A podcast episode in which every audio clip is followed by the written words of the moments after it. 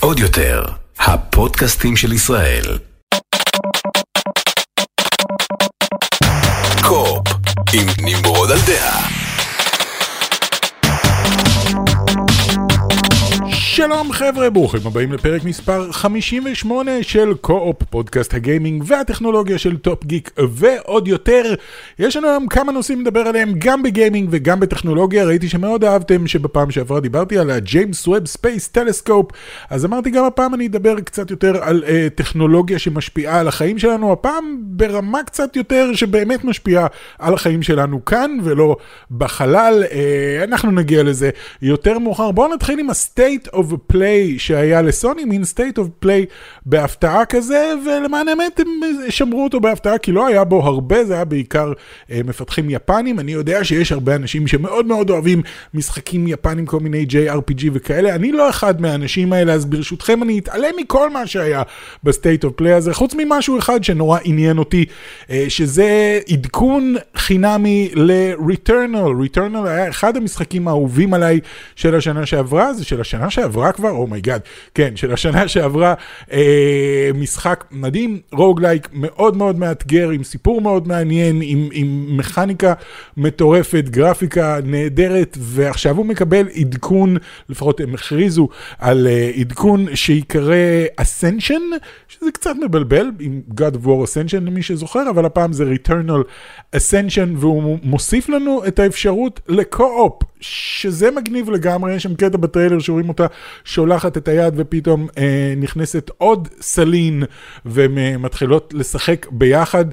זה נראה לי תוספת נהדרת למשחק, אנשים כל הזמן רצו אה, אופציה לעשות שמירות, אבל שמירות שוברות את המשחק הזה. המשחק, אם אתם לא יודעים, אתם נמצאים על כוכב חייזרי ואתם נלחמים בחייזרים מאוד מאוד מאוד מורכבים ומאוד מאוד מאוד מסוכנים, ואם אתם מתים, הופה, חזרתם ישר להתחלה, אין אופציה. לשמור, גם אם עברתם כמה שלבים, אתם עדיין חוזרים להתחלה, יש אה, רגע באמצע שבו אתם חוזרים להתחלה אחרת, לא ניכנס לזה, אבל היה מאוד מאוד קשה, מאוד מאוד מאתגר, זה חלק מהרעיון של roguelike, שאתם צריכים להשתפר ולהשתפר, ובסוף אתם כבר כל כך טובים שאתם צריכים לסיים את המשחק basically מההתחלה ועד הסוף, בלי למות פעם אחת, זה הרעיון, ואם מוסיפים לזה סייבים, זה קצת שובר את כל הקונספט של המשחק, אבל עכשיו הוסיפו, יוסיפו co-op, אה, ו co-op יכול בהחלט לעזור לכם, כי במקרה ואתם מתים, מי שנמצא איתכם יכול להציל אתכם. קחו בחשבון שלוקח זמן להציל בן אדם, זה לא לרוץ לחבר שלכם שנפל וללחוץ על כפתור ואז הוא קם חזרה, אלא אתם צריכים לעמוד במקום ולהציל אותו, מה שפותח אתכם למתקפות מצד החייזרים, מה שהופך את הכל הרבה יותר מסוכן, אבל זה חלק מהקטע של המשחק. מעבר לזה יהיה עוד מצב משחק אחד שנקרא The Tower of Sisyphus. Uh, מי שלא יודע, סיסיפוס, הוא, הוא, הקטע שלו זה שהוא מעלה... בולדר מעלה סלע גדול במעלה ההר ומגיע לפסגה ואז הבולדר, למה אני אומר בולדר? ואז הסלע הזה נופל אה, לצד השני ומתגלגל למטה ואז הוא צריך לרדת לצד השני ולהרים אותו עוד פעם וחוזר חלילה לנצח, אז אה, עבודה סיזיפית זה עבודה שלא מובילה אותך לשום מקום, שאתה מרגיש שאתה תקוע במקום אפילו שאתה עושה עבודה מאוד מאוד קשה. זה הקונספט של המוד הזה שהם מוסיפים, The Tower of Sisyphus, אתם עולים כל פעם אה, עוד קומה ועוד קומה ועוד קומה. וזה לא נגמר אף פעם. לא משנה כמה קומות תעלו וכמה אויבים תנצחו, תמיד תהיה עוד קומה ואויבים יותר חזקים, זה מין הורד מוד כזה, יש הרבה משחקים שיש בהם הורד מוד, שזה רק הולך ונהיה יותר ויותר קשה עד שבסוף אתה מת, והמטרה היא להחזיק כמה שיותר זמן לפני שאתה מת, אז uh, כל זה אמור לה, להגיע כעדכון חינמי ב-22 לחודש הזה, ממש בקרוב, אז זה בהחלט סיבה לחזור ולשחק במשחק הנהדר הזה, Returnal, אם עדיין לא יצא לכם לנסות אותו, מומלץ, מומלץ, מומלץ, בעיקר אם עכשיו יש לכם איזשהו משהו, אה, אה, אם יש לכם רווח בין משחקים, אבל למה שיהיה לכם רווח בין משחקים? כי בדיוק היום, מחר, מהרגע שאני מקליט את זה, אני מקליט את זה יום לפני, אבל אתם תשמעו את זה היום, ב-15 למרץ, יוצא העדכון החדש, אה, עדכון גרסת הדור הבא ל-GTA 5. משחק בין 13 שנה, סתם לא 13, 8 שנים אני חושב, יצא ב-2013, אבל עדיין אחד המשחקים הפופולריים בעולם, ועכשיו סוף כל סוף הוא מקבל את גרסת הדור הבא לפלייסטיישן 5 ולאקסבוקס 1X, ואם זה נשמע לכם מוכר, כי דיברנו על זה לפני כמה פודקאסטים, זה נכון, דיברנו, אבל זה היה בשביל אה, לעדכן אתכם בכל הדברים שיהיו בגרסת הדור הבא, שזה 4K ו-60 FPS וכל מיני דברים כאלה, וזמני טעינה יותר מהירים, כל זה אנחנו כבר יודעים. עכשיו אבל... אה, יש גם את המחיר, שאני מתאר לעצמי שמי מכם ממש ממש רוצה את המשחק הזה, ממש רוצה את העדכון הזה, כבר יודע, כי כבר היה אפשר לעשות פרילוד אה, למשחק, לעשות פרי-אורדר ופרי-לוד לעדכון הזה, הוא לא חינמי אה, בכלל. למען האמת, קצת, קצת מקומם, אני חייב להגיד. בואו בוא נעבור על, ה, על המחיר, כי המחיר הוא שונה לפלייסטיישן 5 ולאקסבוקס Series X. אז אם יש לכם פלייסטיישן 5 הרווחתם, כי ללא ספק שחקני האקסבוקס קצת יותר נדפקו כאן. העניין הוא כזה, השדרוג, בעצם הגרסה המשודרגת, עומדת לעלות 40 דולר. זה מה שהיא הולכת לעלות, 39.99 או משהו כזה, 40 דולר זה מה שזה הולך לעלות. כרגע, בחודשים הקרובים, בשלושה חודשים הקרובים, יש הנחה מאוד מאוד מאוד משמעותית ל single player של הגרסה הבאה, של, של גרסת הדור הבא.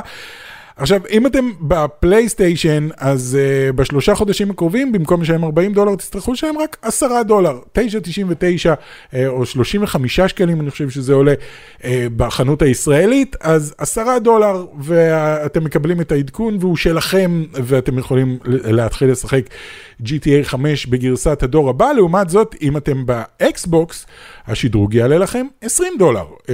10 דולר בפלייסטיישן 5, 20 דולר. באקסבוקס Series X, באקסבוקס זה בעצם כאילו ב-50% הנחה. 20 דולר זה 50% מ-40 דולר. אחרי השלושה חודשים האלה לכולם, כל מי שירצה לקנות את הגרסה הזאת, אם הוא לא קונה את זה עכשיו, בשלושה חודשים הקרובים, זה יעלה לו 40 דולר. שזה נורא מוגזם לפי דעתי, למשחק בין שמונה שנים שמקבל בסך הכל עדכון, כשרוב המשחקים שאני מכיר מקבלים את העדכון הזה בחינם, או מקסימום בעשרה דולר, שזה כאילו אם הם ממש רוצים וממש צריכים את הכסף. לדרוש עכשיו 40 דולר, לא יודע, הם כאילו מתייחסים לזה שזה, אתה רוצה GTA 5, אה, אז, ויש לך קונסולת הדור הבא, הנה המשחק, הוא עולה רק 40 דולר, הוא לא עולה 60 דולר, והוא מעודכן לגרסת הדור הבא. אה, אני לא כל כך אוהב את זה, אני לא כל כך אוהב שעושים את זה, אבל מה לעשות, ככה זה.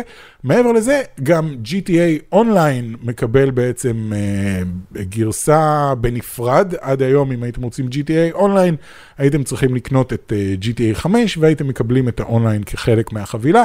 אז עכשיו ה-GTA אונליין, גרסת הדור הבא, הולך להיות בנפרד, אה, והוא יעלה, השדרוג לאונליין, הוא יהיה זמין, אוקיי, שוב, פלייסטיישן מקבלים פה יותר, כי הוא יהיה זמין בחינם. להורדה בשלושה חודשים הקרובים, ואחר כך הוא יעלה 20 דולר. לעומת זאת על האקסבוקס, שוב 50% הנחה, אז הוא יעלה לכם 10 דולר על האקסבוקס, ואחרי שלושה חודשים גם כן יעלה ל-20 דולר. גם פה, אני חושב שזה קצת הגזמה, הם עושים כל כך הרבה מיליארדים של דולרים מה... באמת, הם עושים בסביבות ה-100 מיליון דולר בחודש מ-GTA אונליין, וזה לא ממכירות של המשחק עצמו, זה ממכירות של microtransaction שיש בפנים, כי אנשים לא מפסיקים לשפוך כסף על המשחק הזה, ומשום מה הם החליטו למכור את המשחק עצמו. חבר'ה, זה GTA Online, הוא צריך להיות בחינם. תעשו גרסת הדור הבא, שחררו אותה בחינם, תנו לאנשים להוריד את זה בחינם. והם ישלמו על השטויות שלהם, על shark cards וכל מיני דברים מוזרים כאלה. אני לא יודע, אני חייב להגיד, חברים, אני קצת נמאס לי לשמוע בכלל על GTA 5. זה משחק מבריק, אני מודה, משחק מבריק, אחד המשחקים המבריקים, אבל, אה, אבל, אבל די, כמה אפשר לשמוע על GTA 5 ובעיקר על GTA אונליין. היי, אני לינוי בר גפן, ואני מזמינה אתכם לפודקאסט החדש זמן קנאביס, שבו תוכלו לגלות את עולם הקנאביס הרפואי. נשוחח עם חוקרים, רופאים ורוקחים, נקבל טיפים של מומחים ועוד ועוד. הוא ניסה טיפה אחת וחזר אליי עם דמעות בעיניים. הרבה יותר נוח לילד, הרבה יותר נוח לי לתקשר עם הילד. בשביל זה הלכתי ללמוד רוקחות. מסתבר שהקנאביס היה צמח מרפא כמעט בכל המדינות והארצות אה, אה, בעולם, ואנחנו מגלים את הגלגל. הרמב"ם כתב על זה מעל 3,000 שנה. חפשו זמן קנאביס, הפודקאסט שמדבר על קנאביס רפואי, בספוטיפיי, גוגל פודקאסט, אפל פודקאסט ובאפליקציות הפודקאסטים הנבחרות. לאחרונה אני כן חזרתי לאיזשהו משחק של רוקסטאר, וזה Red Dead Redemption 2. אני, משום מה, אני לא יודע מה קרה לי. אני חושב שהיה איזשהו סרטון ביוטיוב שפתאום כזה סתם הוא הציע לי לראות משהו על Red Dead Redemption 2 ואמרתי, "מה, למה לא? בוא, בוא נראה משהו על Red Dead Redemption 2 ו- ופתאום נזכרתי כמה זה היה משחק נהדר ואז ראיתי עוד סרטון ועוד סרטון. אני רוצה להמליץ לכם באותה הזדמנות על ערוץ שגיליתי, אין לו הרבה סרטונים אבל כל אחד מהם הוא פשוט סרטון כל כך מושקע וכל כך נהדר. אה, ערוץ שנקרא Real Pixels, כאילו פיקסלים אמיתיים.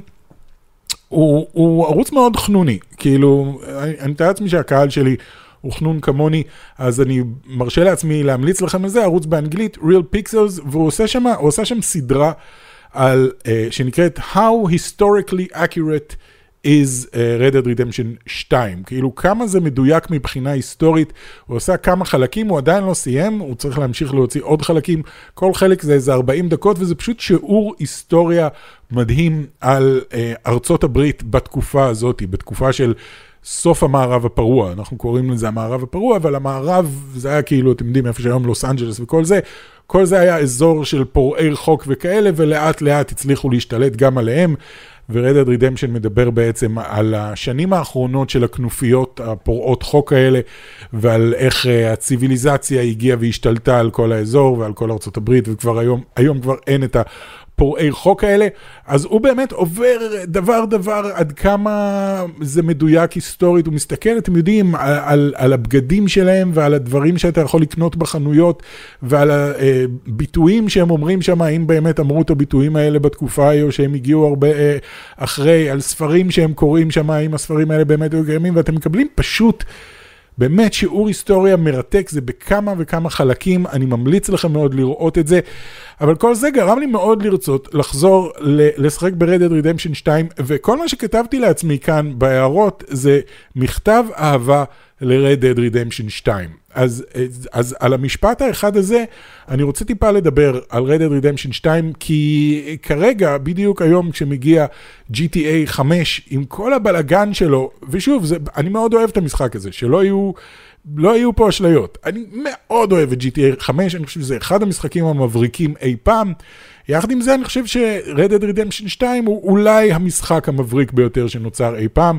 אמנם כששואלים אותי מה המשחק האהוב עליי בכל הזמנים, בדרך כלל אני אומר Shadow of the Colossus או משהו כזה, כי יש לי משחקים כאילו ששיחקתי מזמן והם נמצאים אצלי במין מקום של כבוד נורא נורא נורא גבוה. Red Dead Redemption 2, משחק שיצא בסך הכל לפני שלוש שנים והוא נמצא שם. הוא נמצא גבוה מאוד מאוד ברשימה. אם אני אצטרך לעשות רשימה של חמשת המשחקים הכי טובים, אני חושב שהוא יהיה בשלושה הראשונים, אם לא בשניים הראשונים. Uh, הוא מדהים, אני, אני רוצה להגיד, לדבר קצת על החוויה שלי הפעם, כי כששיחקתי אותו לפני שלוש שנים, אני חושב שהרגשתי את מה שהרבה אנשים הרגישו. היה בהתחלה מין... הלם כזה, מין רגע, זה, זה בכלל לא מה שחשבתי שזה יהיה, למה הכל כל כך איטי, למה אני לא יכול לעשות זה, למה הסוס שלי נתקע בעצים, למה זה, למה אני חייב ללכת בקמפ שלי ואני לא יכול לרוץ. הכל נבע מאותה נקודה, והיום זה פתאום נורא נורא ברור לי מאיפה זה נובע. זה נובע מהרצון הזה אה, להפוך את Red Dead Redemption ל-GTA על סוסים. כולנו היינו ב... למה המחשב שלי עושה רעשים?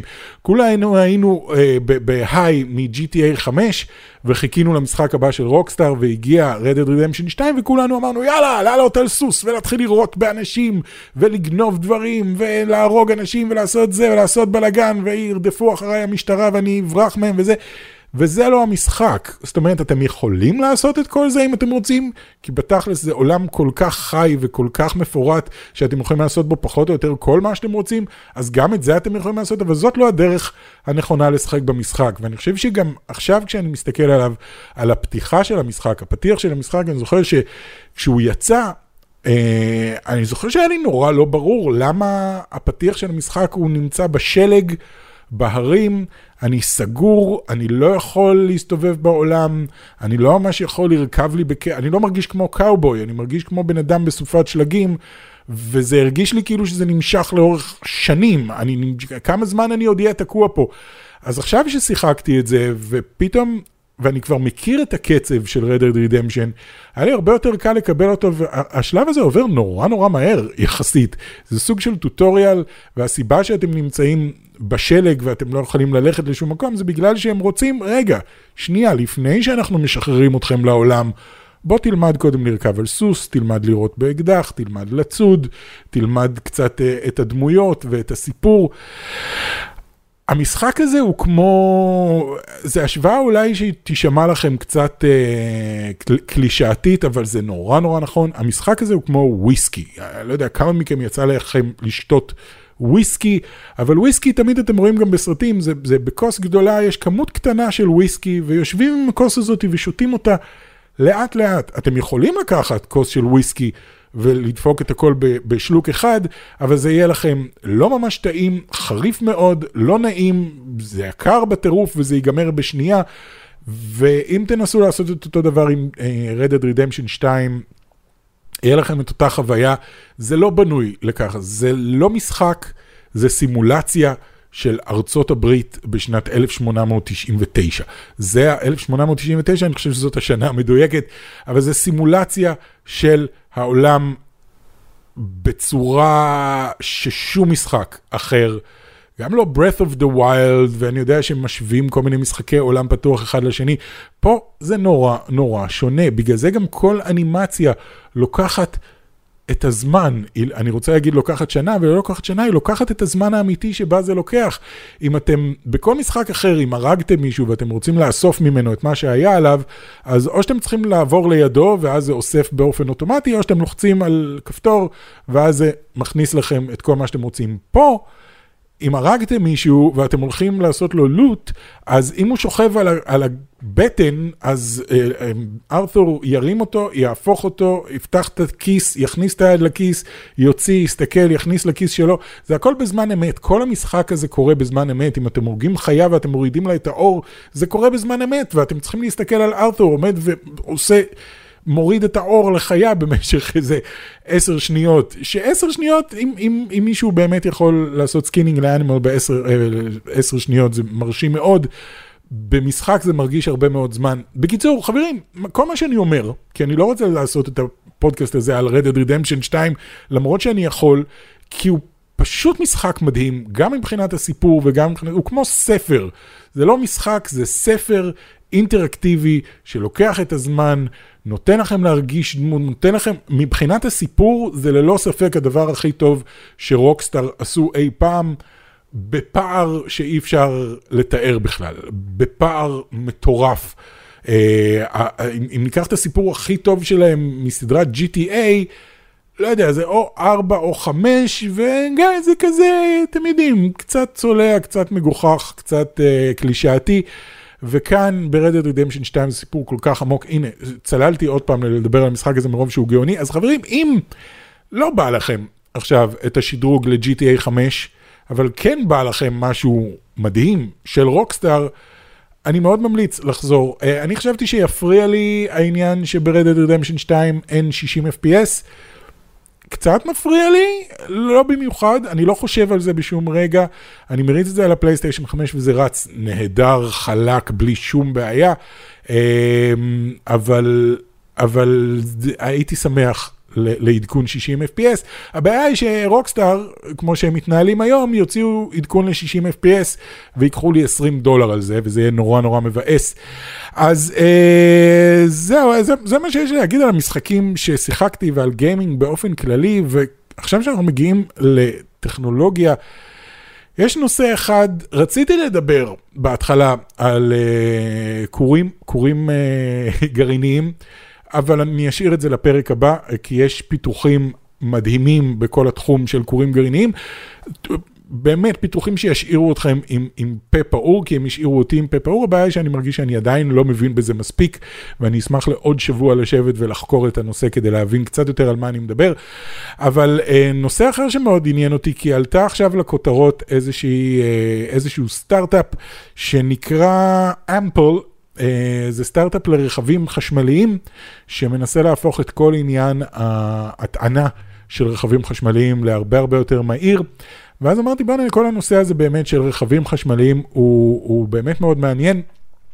ובשנים האחרונות באמת מרגיש כאילו סוף סוף החזון הזה של רכבים חשמליים סוף סוף צבר תאוצה והוא סוף סוף באמת מתחיל להיות מציאות. Uh, הדיבורים על רכבים חשמליים הם הרבה יותר מוקדמים ממה שאתם חושבים. למען האמת, היו תכנונים לרכבים חשמליים בתחילת המאה ה-20. זאת אומרת, בתחילת, אשכרה, כשהמציאו את הרכב, אז כבר דיברו על רכבים אה, שעובדים על חשמל, אבל הטכנולוגיה פשוט לא הייתה שם, ובמשך שנים, בעיקר בשנות, אני זוכר בשנות ה-80 וה-90, היו הרבה מאוד דיבורים על רכבים חשמליים, והטכנולוגיה שוב עדיין לא הייתה שם.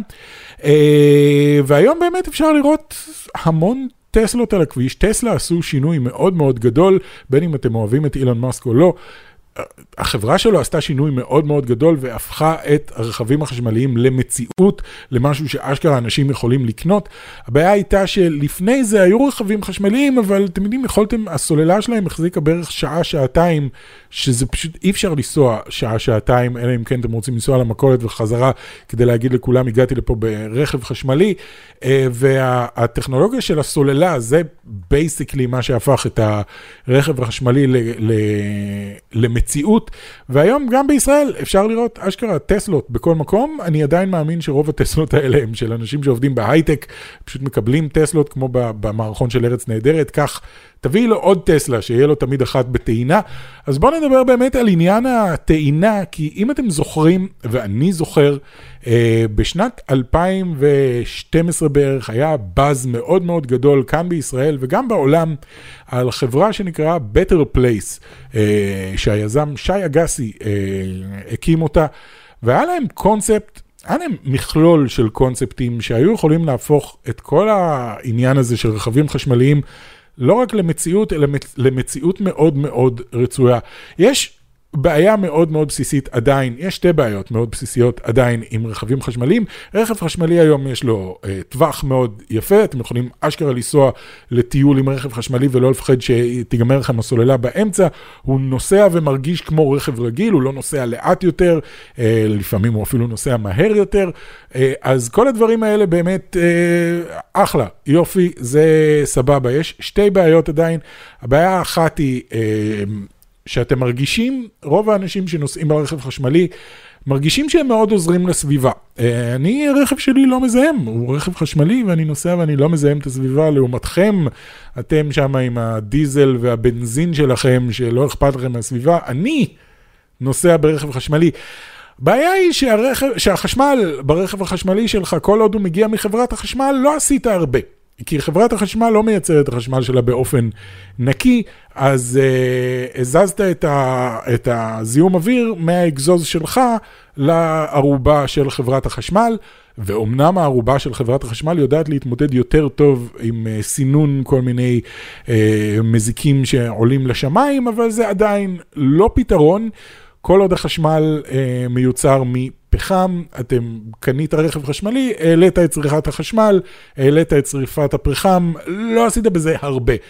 כן עשית קצת, אבל אל תגזים, אל תיסע בכביש ותרגיש כאילו שאתה לא משפיע, אתה לא carbon neutral, בוא, בוא לא נלך לשם, אתה עדיין מזהם פשוט בדרך אחרת.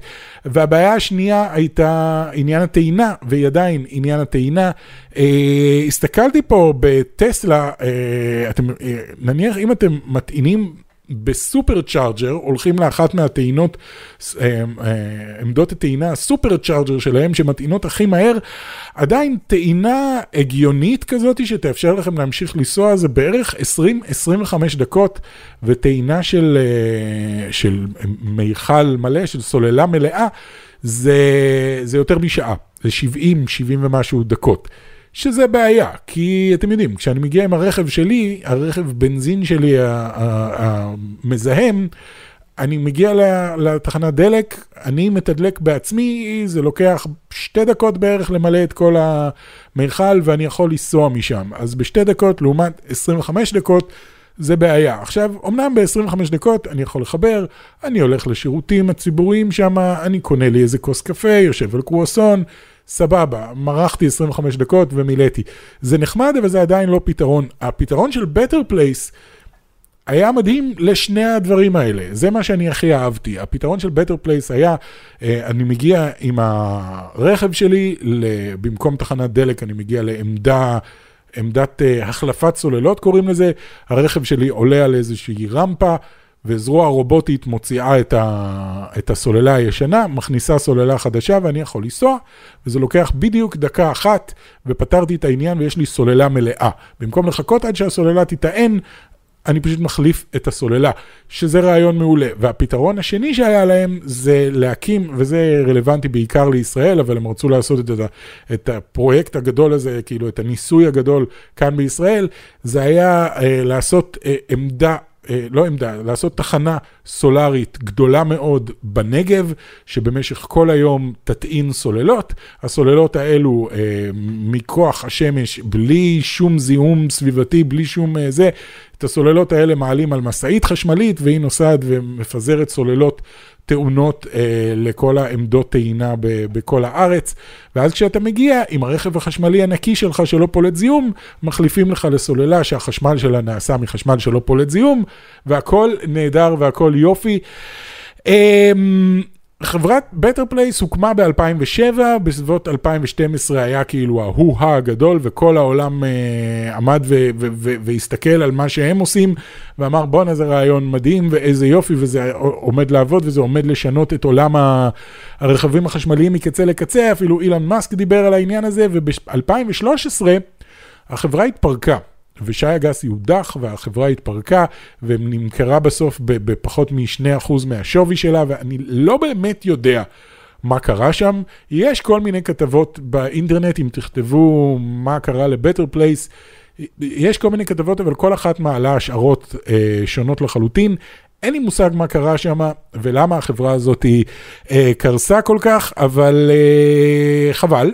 אני עדיין אה, עצוב על זה, כי אני זוכר שגם פרס, אה, כשהוא היה נשיא המדינה, אז דיבר על זה שישראל הולכת להיות סוף סוף אור לגויים, ולהראות לכולם, כל ישראל הייתה אמורה לעבור לרכבים חשמליים שמסובסדים על ידי המדינה, אה, וחשמל נקי לחלוטין מחוות סולריות בנגב, כי אם יש משהו שלא חסר במדינה הזאת, זה שמש. אולי לא בחודש האחרון, אבל יש הרבה מאוד שמש במדינה הזאת, ואפשר להפוך אותו לחשמל.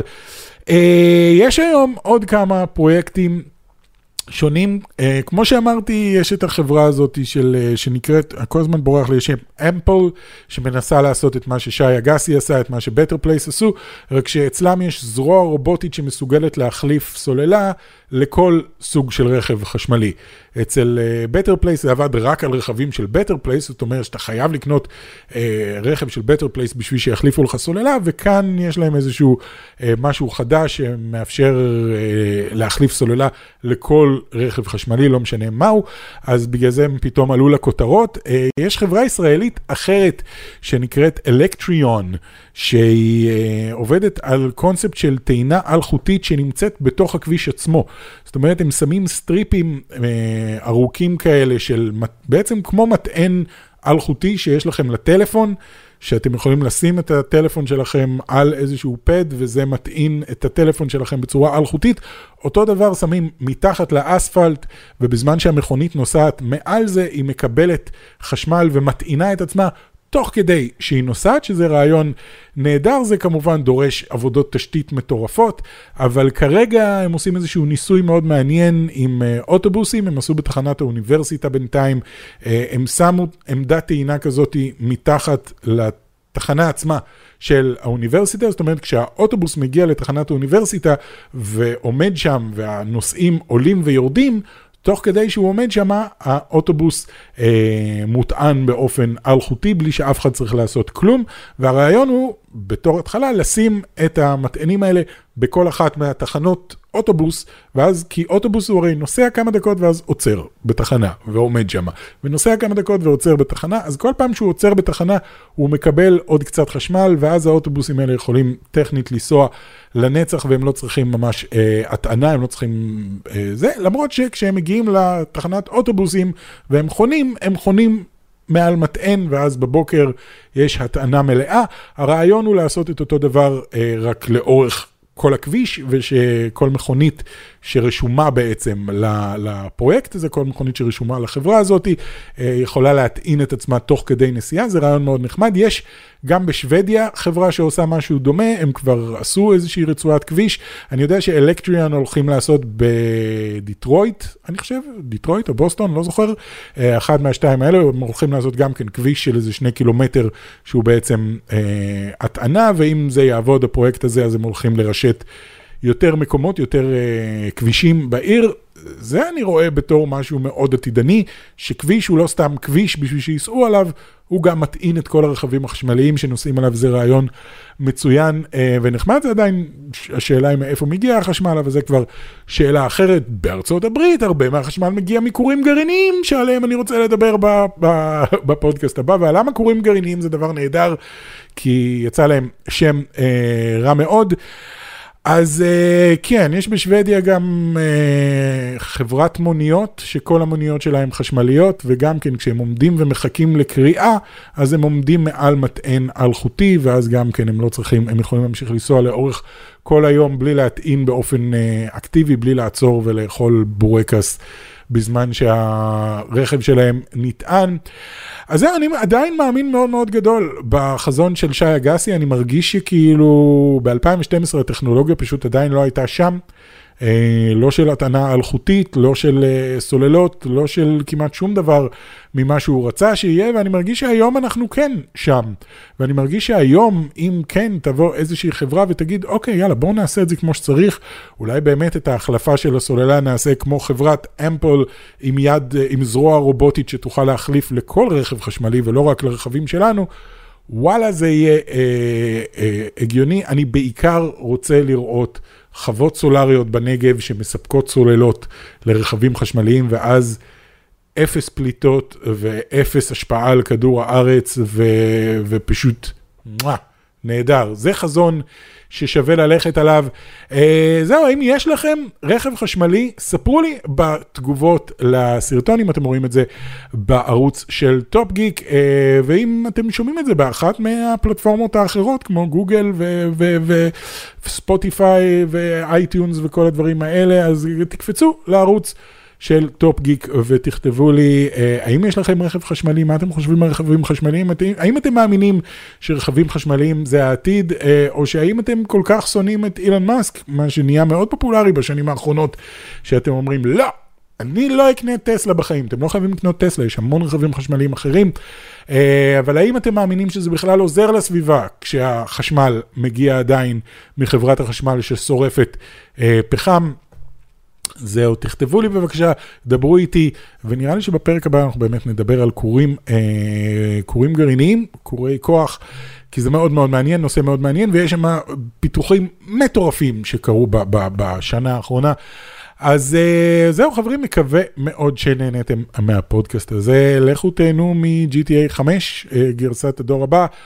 או מ-Red Dead Redemption, שאני חושב שאני אמשיך לשחק Red Dead Redemption, אין לי, אין לי כוונה להוריד כרגע את גרסת הדור הבא, למרות שאולי כדאי שאני אעשה את זה בשלושה חודשים הקרובים, אם אני רוצה יום אחד, ושזה לא יעלה לי 40 דולר. בקיצור, חברים, מקווה מאוד שנהנתם, נתראה בפעם הבאה, ביי! עוד יותר, הפודקאסטים של ישראל.